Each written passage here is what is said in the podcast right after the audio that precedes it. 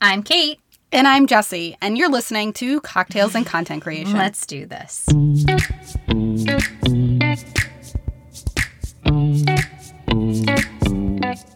And then because I had worked on the brand side for so long, I knew what brands wanted. I knew what their goals were. I knew what their what their needs were.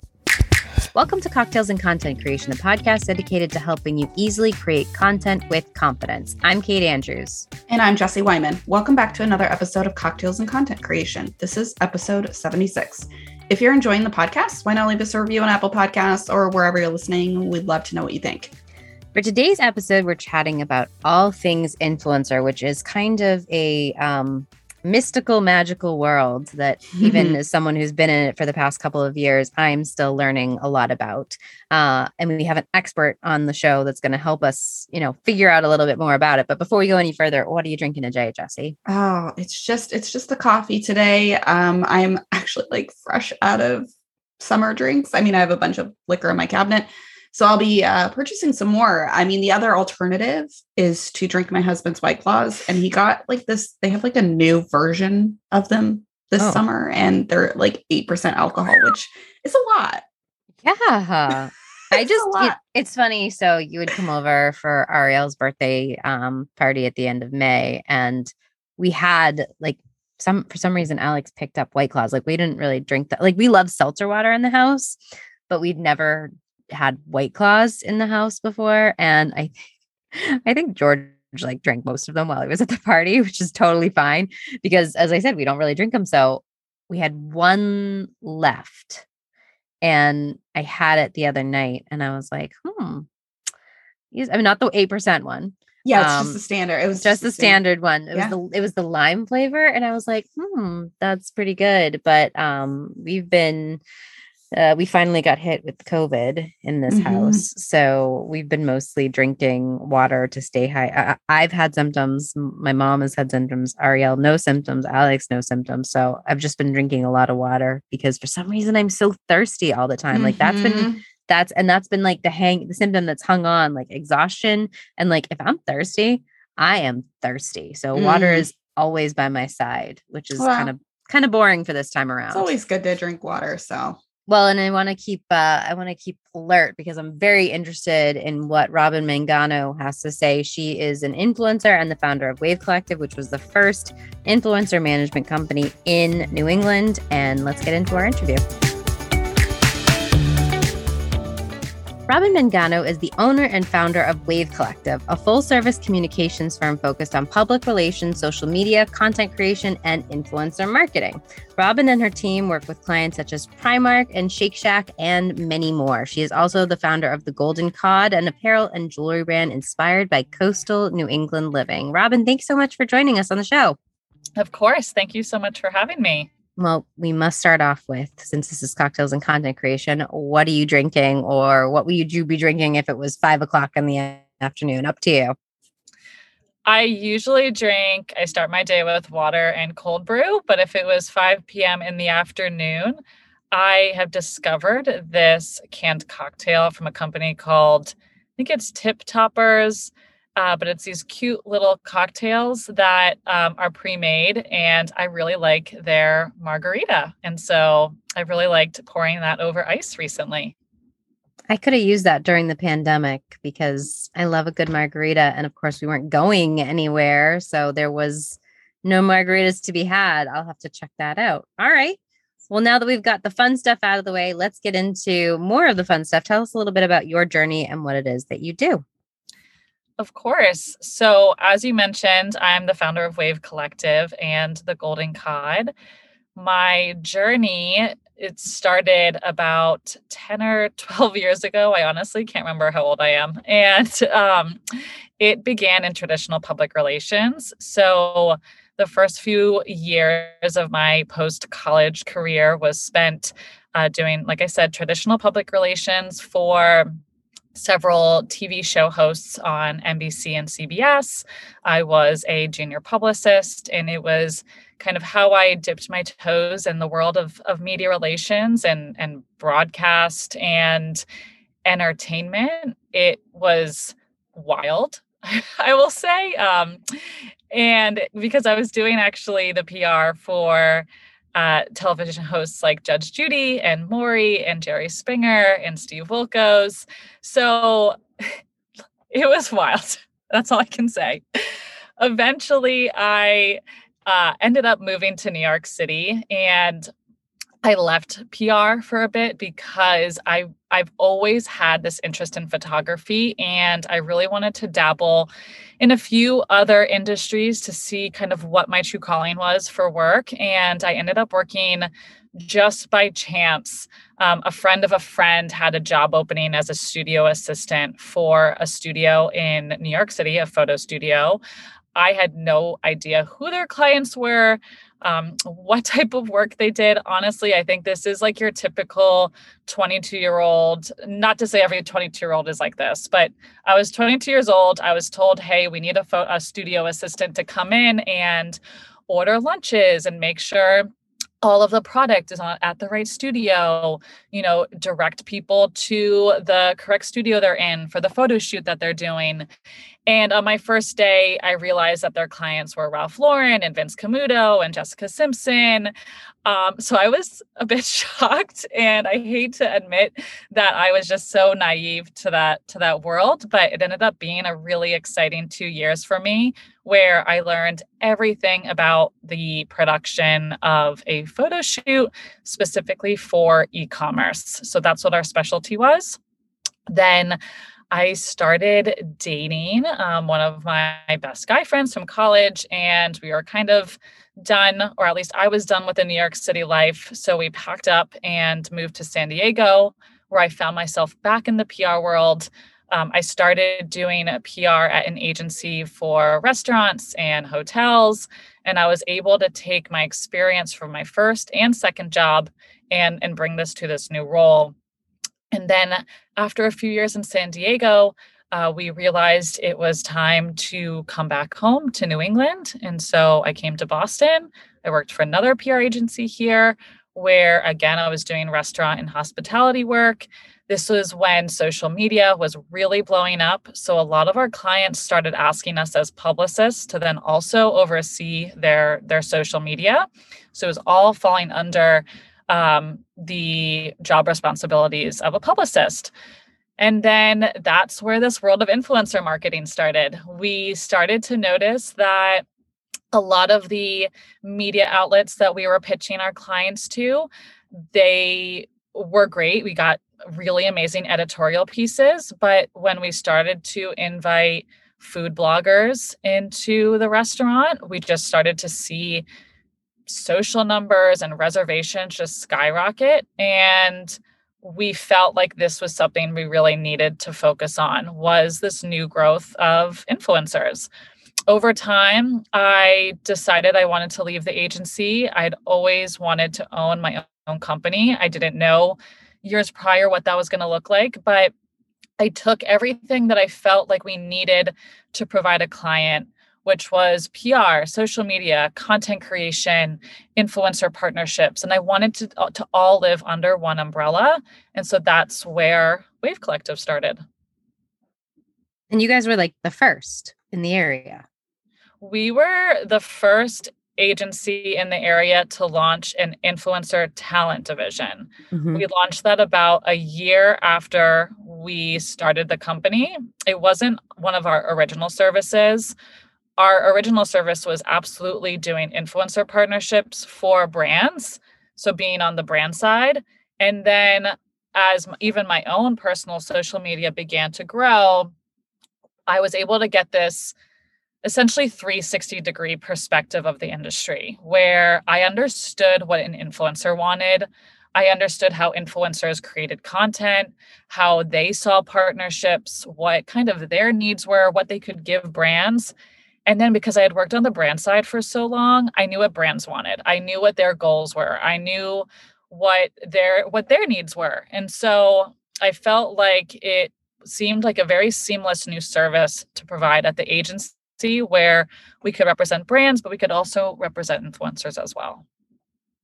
Now, kind of taking it back to your own journey as an influencer, like what did you start what how like what was your niche to begin with? Or did you have a niche and how did that kind of evolve? Yep. So i like i mentioned have always loved photography as just a hobby. I am that friend that documents everything. Whether it never sees the light of day besides just being in my photo album i actually looked this morning i think i have 25000 photos in my my album on my phone and i just am always documenting and so at the time i had my instagram i think instagram had been around for i don't know probably four or five years but influencers actually weren't really using instagram at that time quite yet to the point that it is now, everyone was very focused on blogs. And so I loved writing. I loved photography. I was working. This was actually at the agency I first came out here in Boston.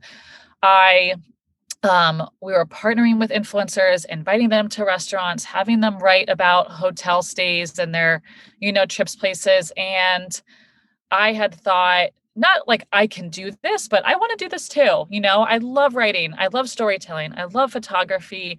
I want to share, you know, I'm going to Newport this weekend. I want to share where to stay, where to eat, and what to do. Or I'm going to Block Island and I want to share with people how to get there, um, how to spend a, a, a day there rather than a weekend. And so it kind of just gradually morphed where I was just posting what I liked and sharing what was exciting and interesting to me. And it started as a blog, and I would share a photo on my Instagram to promote the blog post. And I started to notice that the photography that had a touch more care to it, where I was a little bit more thoughtful about what the photo looked like, and it wasn't just a photo from my night out with friends. I saw that if I geotagged, if I used the right hashtags, um, it would just outperform all of my other content. And so, just because I'm somewhat of like an analytical person, I wanted to understand why this was happening. What was, why was this content so much more attractive to people who are following me than others? I learned that if you tagged certain accounts, they would repost you and give you credit.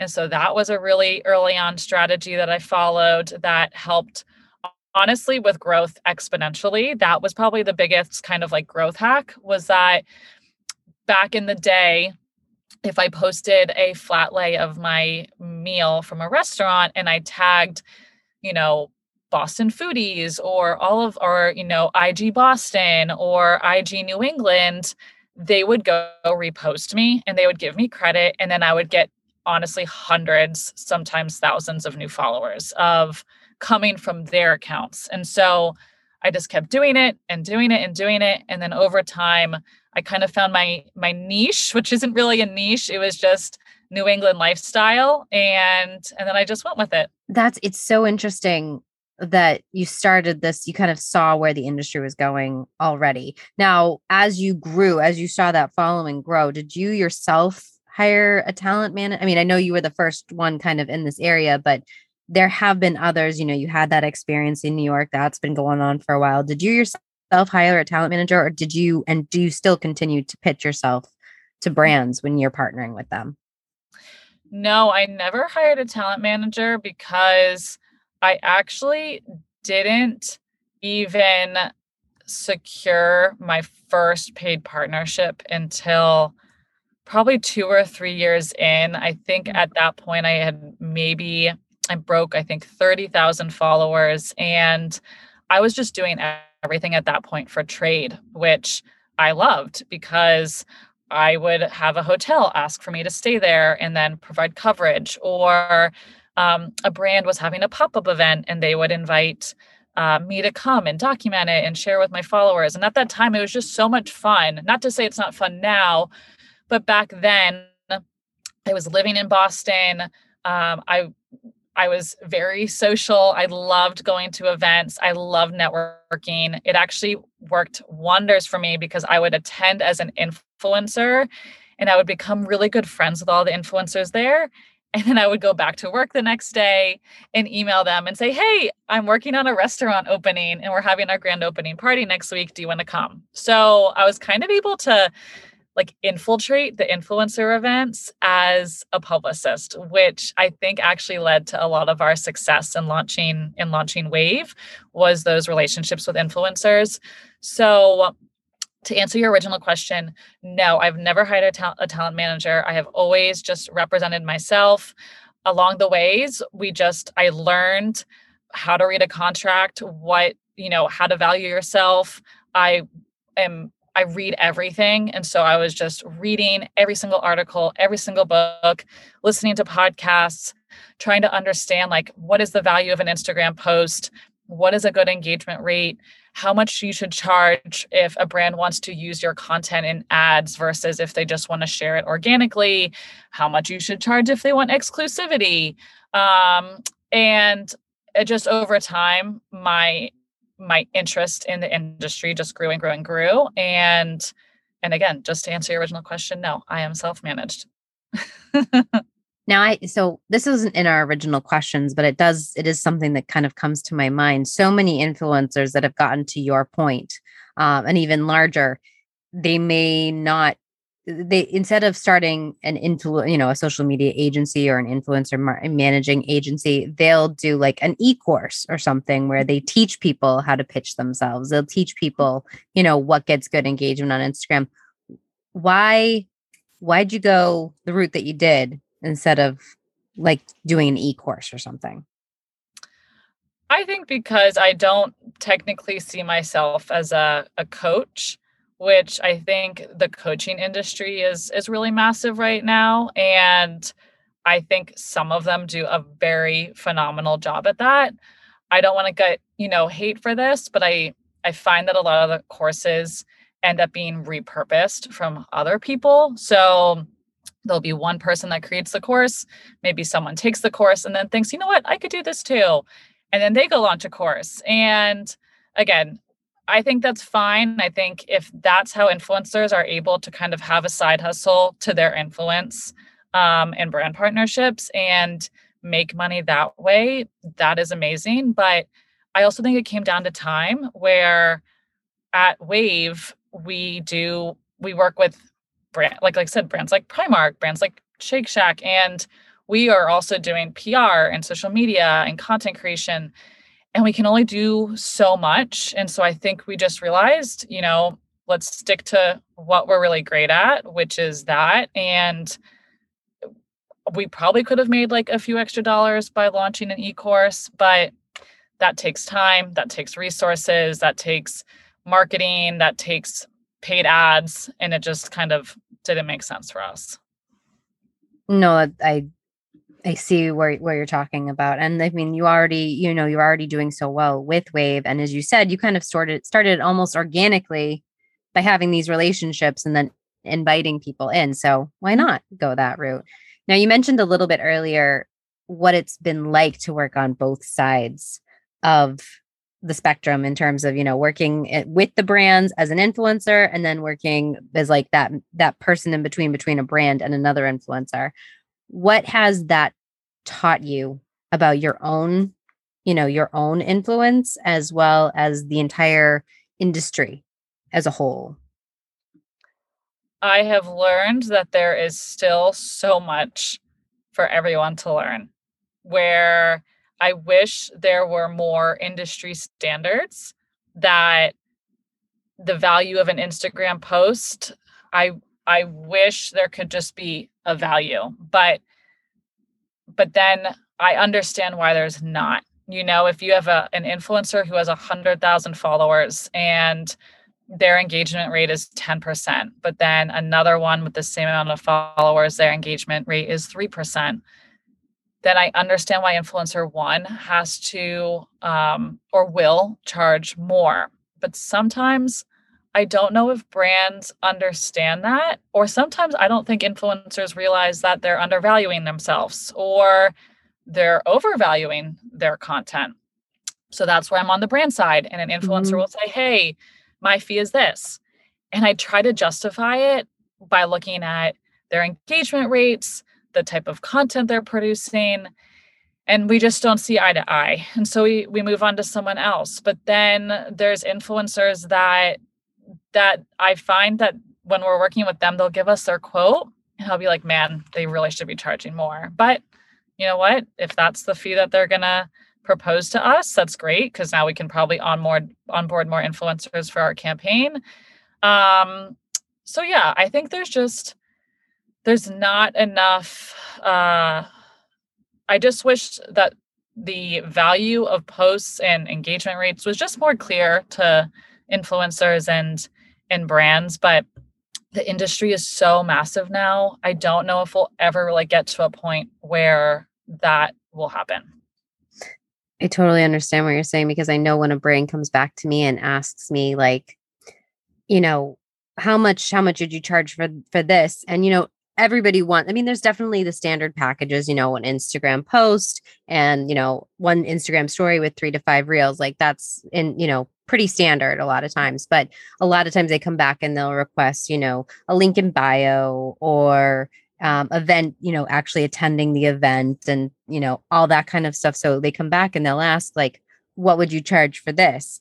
And I'm constantly like, well, what would I charge for this? And then, you know, you're, you're doing, uh, even as somebody who's, I, I've worked in this for two or three years now, I'm still looking and like trying to figure out my own value, my own worth in the industry. And so many times, like, I'll come back with a number and, you know, they'll jump right at it and i'm like oh man i totally didn't give you know didn't didn't charge enough but then yep. i'll do this you know then the next time i'll do something else i'll do you know those somebody will be asking for a very similar package i'll give them almost the same exact quote and they're like oh you know what? We can you know that's not in our price range like right now. We'll contact you when we have a bigger budget or something like that. So there is definitely this uh, there isn't an industry standard when it comes to rates that you would charge and i mean it does you have to take into account followers you have to take into account engagement rate you have to take into account again what they're specifically asking you. So it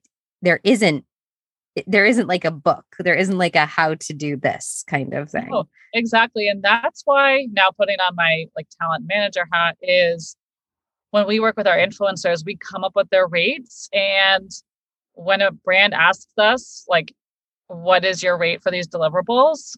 We give it to them. And if they just can't meet us at that number or even within like 10 or 15% of it, we're not going to just say yes to say yes, um, unless they knock off a deliverable or they reduce the exclusivity time or you know if they say they want to whitelist the content for a year we tell them you can whitelist it for 90 days. So there is kind of a negotiation period where we always will go out with what we are valued at and and then try to take it at that point to the next step based on budget and what the deliverables are. I, have, I, have, I was going to say, ahead, I actually, I actually have a question that's kind of tied to this. So I'm a photographer. I work with uh, mainly personal brands, and so, thinking about it from the photography side, and it's interesting to hear. So, influencing is like not my world. So, it's like such a great conversation that I'm like learning so much. But I guess part of these variables probably include the quality of the photography that they can provide or videography, right? I mean, at what point is the value more on the influence versus the actual photographic or video content and does that ever like do they ever would they ever go with an influencer that maybe has better quality content visually and maybe like compromise on the um you know the stats the following and the engagement rate have you ever seen i don't know if you have anything to add like comment on yeah, that i actually had a conversation with one of our clients about this yesterday where it all comes down to what the brand's goals are. Mm-hmm. So if the brand says, all I care about is selling product within this time frame, then I would purely look for influencers who have a high engagement rate and who are super active on Instagram stories and have them create very user generated content where it's not super polished it literally looks like it's someone FaceTiming their friend, being like, you need to wear this sunscreen. Or like, I just went to the grocery store and I picked up this product. Like, here's my code if you want 10% off. So in that case, like obviously we want like some quality to the content, but yeah. it's definitely not very highly produced. But if the brand says, I want to work with influencers because we want to cut back on the production costs for these massive, massive photo shoots we were doing. And we want to be able to use that content on our website, our newsletters, on our social, our paid ads. Great if they get us some sales, but to us, you know, the content is key that we can repurpose. Then they're going to look to work with influencers who have really, really, really highly produced and creative content because for them, that's more interest. Uh, that's what their goal is. So that's why also I kind of always try to tell influencers like, hey, if a brand doesn't choose you sometimes for a campaign and you see a lot of your peers included, it might not have to do with you. It might just have to do with the brand's goals. And, you know, for example, I rarely actually never speak to the camera on my Instagram stories. I am like deathly afraid to speaking on camera. So I don't actually get reached out to by a lot of consumer packaged good companies because all they want is me to speak on camera and talk about their product as if I'm FaceTiming a friend and telling them, hey, oh my God, you need to use this dry shampoo. But I will get a lot of interest from hotels and tourism boards because I really like photography and I, I try to spend a lot of time on creating, you know, good photos that then the hotel will want me to send my album of images to them after that they can repurpose. And so I'll sometimes see again like brands working with a lot of my peers here in Boston. And I used to think, oh, why didn't they pick me? But now I'm like, you know what? Probably because I'm just not the right fit for what their goals are as someone That's, who who feels that way very often it's nice to hear because mm-hmm. it's often i'll see like people going to you know a certain event or yeah they have like a lot of my my friends in the industry will get like the same campaigns and i'm kind of sitting here and i'm like hmm i wonder what it is and i while i have done the whole talk to the camera thing i haven't lately just because life gets in the way and mm-hmm. it's it's not it's funny because i used to be um a TV news reporter.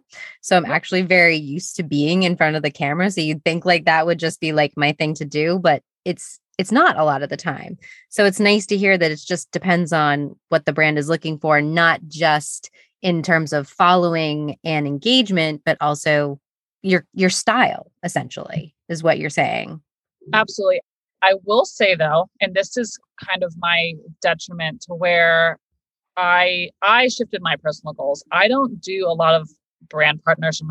Sorry, brand partnerships myself eh, much anymore because I'm really focused on Wave and the Golden Cod. But I will say our influencers that we do see receive the most partnerships are ones that speak on camera. And the reason why is because their engagement rates are usually like skyrocketing because hmm. again when you're when you open your phone and you press the Instagram story button and someone's face pops up and they're talking to the camera, psychologically, it feels like they're talking to you. So then hmm.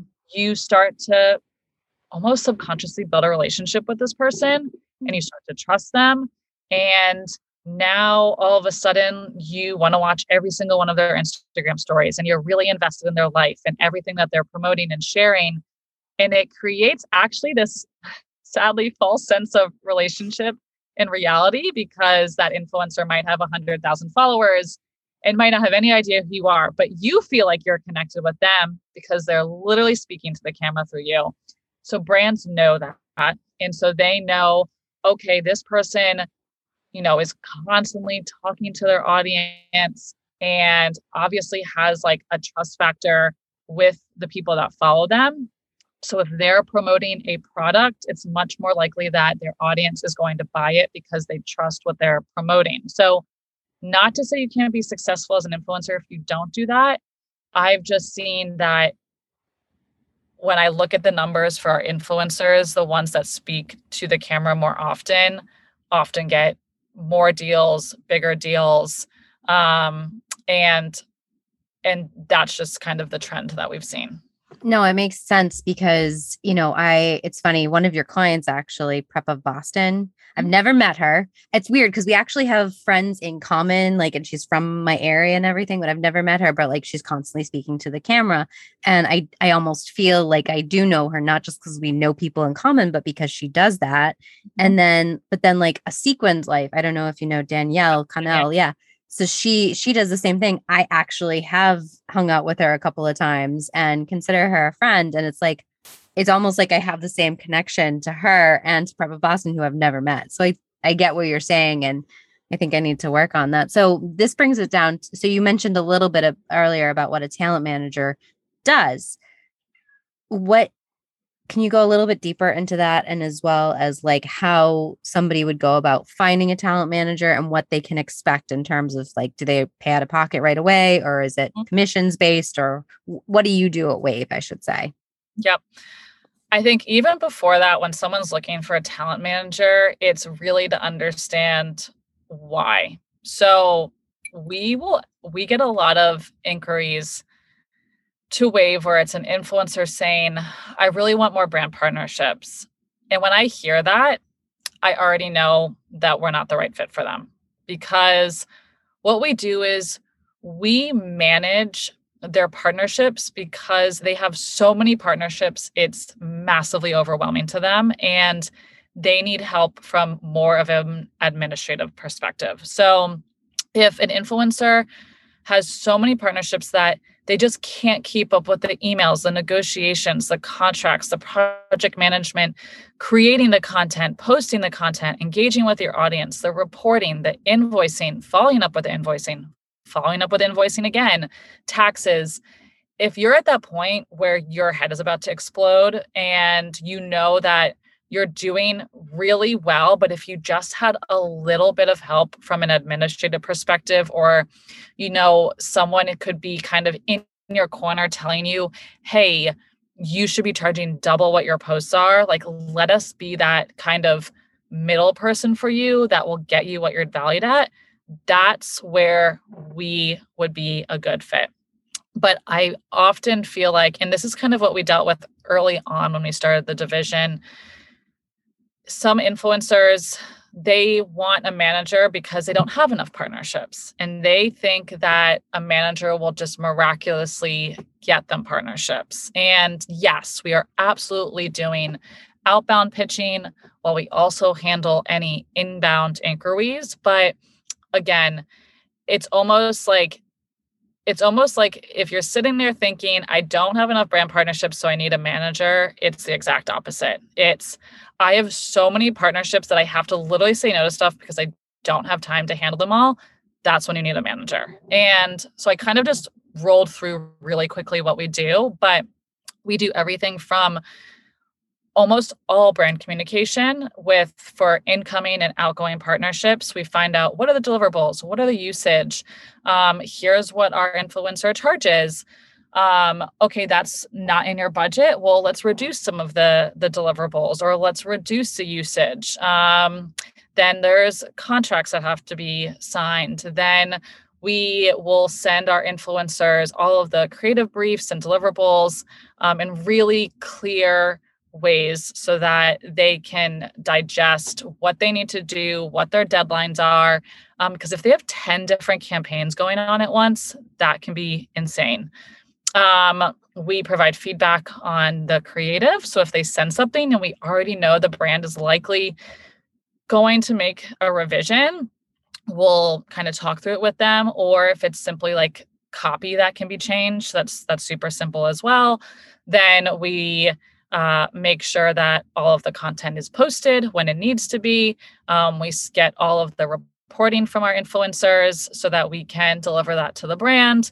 We take care of all of the invoicing, all of the follow up, um, and and it's literally full service from from start to finish. I think one thing you just asked is how do influencers pay for this? It's all commission based. So we only make money when our influencers make money. There is no upfront fees, there's no retainers.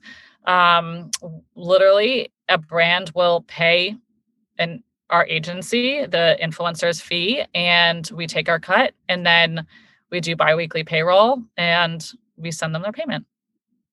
So like right like a regular talent manager for like an actor or something Yeah. like that works. Okay. Yeah. So wow. So I really I'm glad you explained the the point about coming to you asking for more collaborations because I think that is something that people would just kind of assume is is mm-hmm. kind of what a what a manager does is kind of solves that problem whereas you're actually solving the backlog problem which is they have way too much going on. Exactly. And it's it's interesting.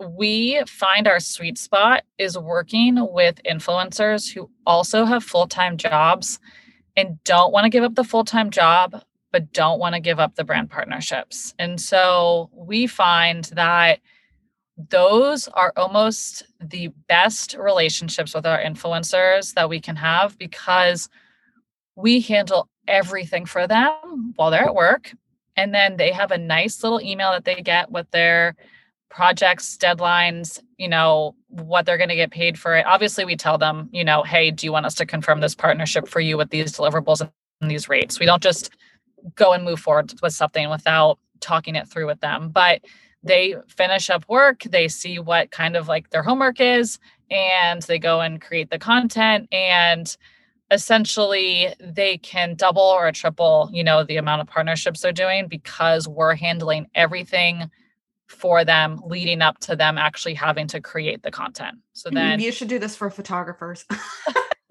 like if I could just show up, it. if I could just show up and shoot, oh my gosh, like here's here's what you need to shoot. I've actually thought about that before because we have experienced that here. I was like, man, I wish we could actually just represent photographers. Like honestly, because at at Wave, Jessie would be your first client. So there you I go. but what ends up happening is we get actually at this point so many inquiries to for from clients for photo shoots that we have started to think like, okay, we need to outsource because like we have three in-house photographers and we're at the point where like that's not even enough and like the amount of of projects that come in and so i've, I've actually talked to our team being like should we represent influence uh, influencers photographers and like outsource some of these projects to them based on like who's the right fit so we've thought about it Jessie, I You smell- should continue to think about it. Yes. Because I mean, yes. keep uh, keep keep Jessie's email, Robin. Keep Jessie's email. Love it. Um, finally, you know, you kind of mentioned about what you know, brands liking the fact that people, you know, influencers are talking to the camera. What other trends do you see being kind of the make or break for influencers? If somebody, if somebody really wants to grab those brand partnerships, if somebody wants to get on somebody's, you know, some brand's radar, what trends should they be adopting going forward? absolutely TikTok or just video in general.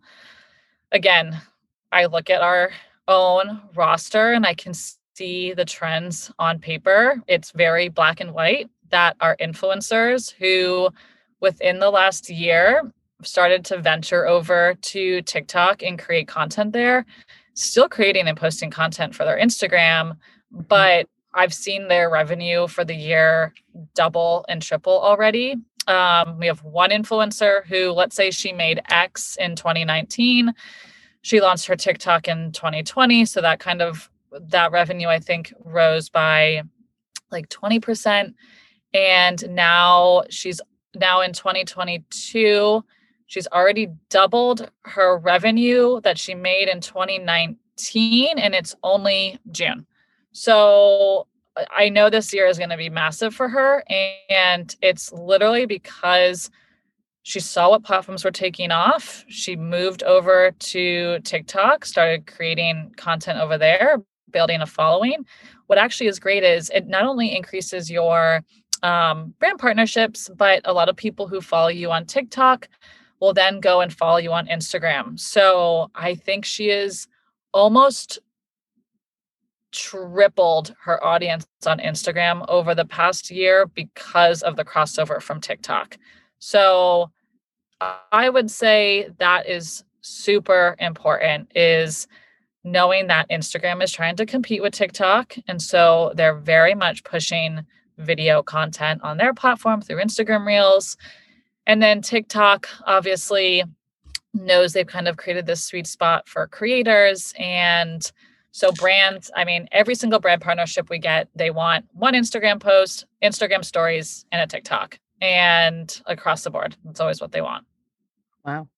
That's good and to if know. We come back, and if we come back and say, hey, you know, they don't have TikTok, it can go either way. They'll either say, okay, great, can you do an Instagram reel instead? Or they might say, sorry, this is a campaign that requires a TikTok to be included. All right. So TikTok is the Mhm. future. I will Stay say, with Instagram, but you know. I will say it's very interesting to me when a brand reaches out saying we want one TikTok, one Instagram post, and stories, and we go back and say, well, this influencer doesn't have a TikTok, and then they'll say, okay, we can't work with you. And then my thought is, well, if you were reaching out, wouldn't you know if that influencer had a TikTok? yeah. And so again, this is like the 360 thinking where if I was at brand rep and it was a TikTok specific campaign, you would have done your homework. I wouldn't have reached out to that influencer unless I knew they had a TikTok. So, so That's kind of what I was thinking when you said that. I was like, shouldn't they already know whether you know what kind of following these people have and engagement and all that kind of stuff? yes. you All right, would- so TikTok video is the future, and that's what people really need to kind of be investing their time into if they want to make it in the realm of influencers. but Rob- again, if if you if someone doesn't have time to do that, lean into Instagram stories. Again, that's video content that is not what TikTok loves unpolished video content. And that's what Instagram stories are. So I don't want people to think like, oh, I'll never become an influencer because I just I can't do TikTok. That's not true. You can still become an influencer um, with a, a blog, with Instagram posts, Instagram stories. It's not the end all be all. We've just seen this trend that right now it's what's hot, you know? And honestly, in a year or so, it might be a different platform or people might be sick of video and might say, you know what? I just want to look at photos again. I know Jessie's thinking amen to that. Yes. Yeah, I mean, I consume a lot of video content. I consume more video content on TikTok. Like I'm not Yeah, I- for whatever reason, I don't consume reels. hmm It's and weird. I'm I'm Strange. only making reels right now. So it's like I gotta get onto TikTok. That's my I have one. I need to get my stuff on there. So well, Robin, this has been fantastic. You've really kind of shed a light on all things influencer, which is kind of a, a weird um industry to begin with. So we really appreciate it. Where can people learn more about you as well as Wave Collective? You can follow me on Instagram at Robin Mangano, Robin with two B's. You can follow Wave's Instagram, which is We Are Wave Collective. And you actually can follow us on, on TikTok. We do have a company TikTok. It's a little bit silly. Or you can just go to our website, www.wearewavecollective.com. Well, thank you so much for everything. We appreciate you coming on the show and have a great day. Thanks so much. Thank you. So, obviously, this is not really my world, but it was a fantastic conversation nonetheless. Um, but one of the big, oh, maybe I need to drink some water. Maybe, uh, maybe I need to go get my water bottle and not be drinking coffee all day. Um, but one of the big things that I, you know, and of course I asked this question to her was, you know, how in in discovering what the right rate is and what the negotiation looks like, like how much value is put on the influencing side versus the actual like photographic or video content quality. As a photographer, that was really interesting um, to know. And her response was perfect in that it, you know, of course, isn't like a direct response. It kind of depends on the goals of the brand, but Right. in that some brands will actually value the photography or the videography production a little bit more. They might, you know, let the influencing slide a little bit and put more value onto the photography um, skill set of the particular influencer. So I thought that that was really interesting, at least from my perspective. Mhm. Um, but overall, fantastic conversation. Well, for me, it was um, getting on TikTok, which I have, as I said, I have a TikTok account. I just, you know, have been more of a lurker than a poster, is what I want to, is how I want to put it, which sounds kind of creepy. Now Mhm, that I me think too. about Me it. too. Um, so you know, and I'm already, as I said, I'm only posting reels at this point. So, you know, making a couple changes in my video eh, or maybe, you know, adding a different cover photo. I don't know if you even do cover photos. Like that's how new I am to TikTok. Like making some changes and just putting that also on TikTok. It's not going to take me that much more time. to do. So, you know, I'm definitely going to work on that. I'm definitely going to work on getting back to I used to do speaking on my stories a lot. Um, but then, you know, I had uh, a miscarriage back in January and I just didn't feel like getting in front of the camera for a long time. And, you know, it's now June and it's been a lot of a lot of been processing a lot. So I'm feeling a little bit more up to it. So I think I'm going to try and get back on that. But the one of the big takeaways and it's kind of funny is someone who wanted to be an actress and kind of knew this about the business is that they want you to come to them because you have so many opportunities in your lap that you can't management manage it which seems like a chicken and an egg conundrum like how do you get partnerships without having a manager you know to help you and that certainly is true in the acting world like when you come to a manager in the acting world like they want to see that you have stuff but how are you supposed to get it if you don't have a manager? What's so nice about the influencer world is you can, because influencer management is so new, you can act as your own manager in a way and reach out to brands. And, you know, I can't tell you how many brands have reached out to me in the past week.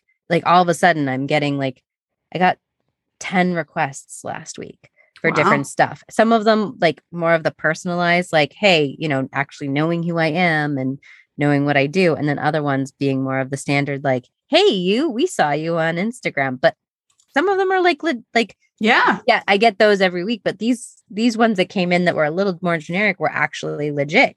And I was like, wow, this is nice. And I have COVID and I can't go anywhere. Mm. I can't mm. do anything. Um, so luckily, most of them I've been able to kind of push off. And so we're all healthy and, uh, you know, negative, testing negative again.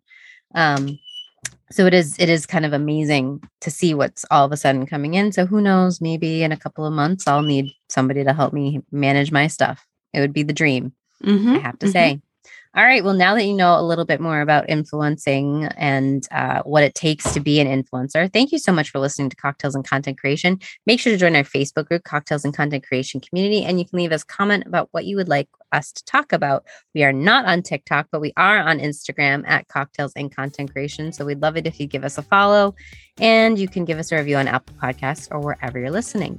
I'm Kate Andrews, and you can follow me for now just on Instagram baby steps at fashionably Kate and Co. And I'm Jessie Wyman. You can follow me on Instagram at Jessie Wyman Photos. Or if you're interested in brand photography and want to learn more about that genre, you can follow me at the Brand Photographer Method for tips and tricks on how to get into that type of photography. Make sure to tune in next time for another great episode of Cocktails and Content Creation. Until then, cheers to your next cocktail. And happy content creation.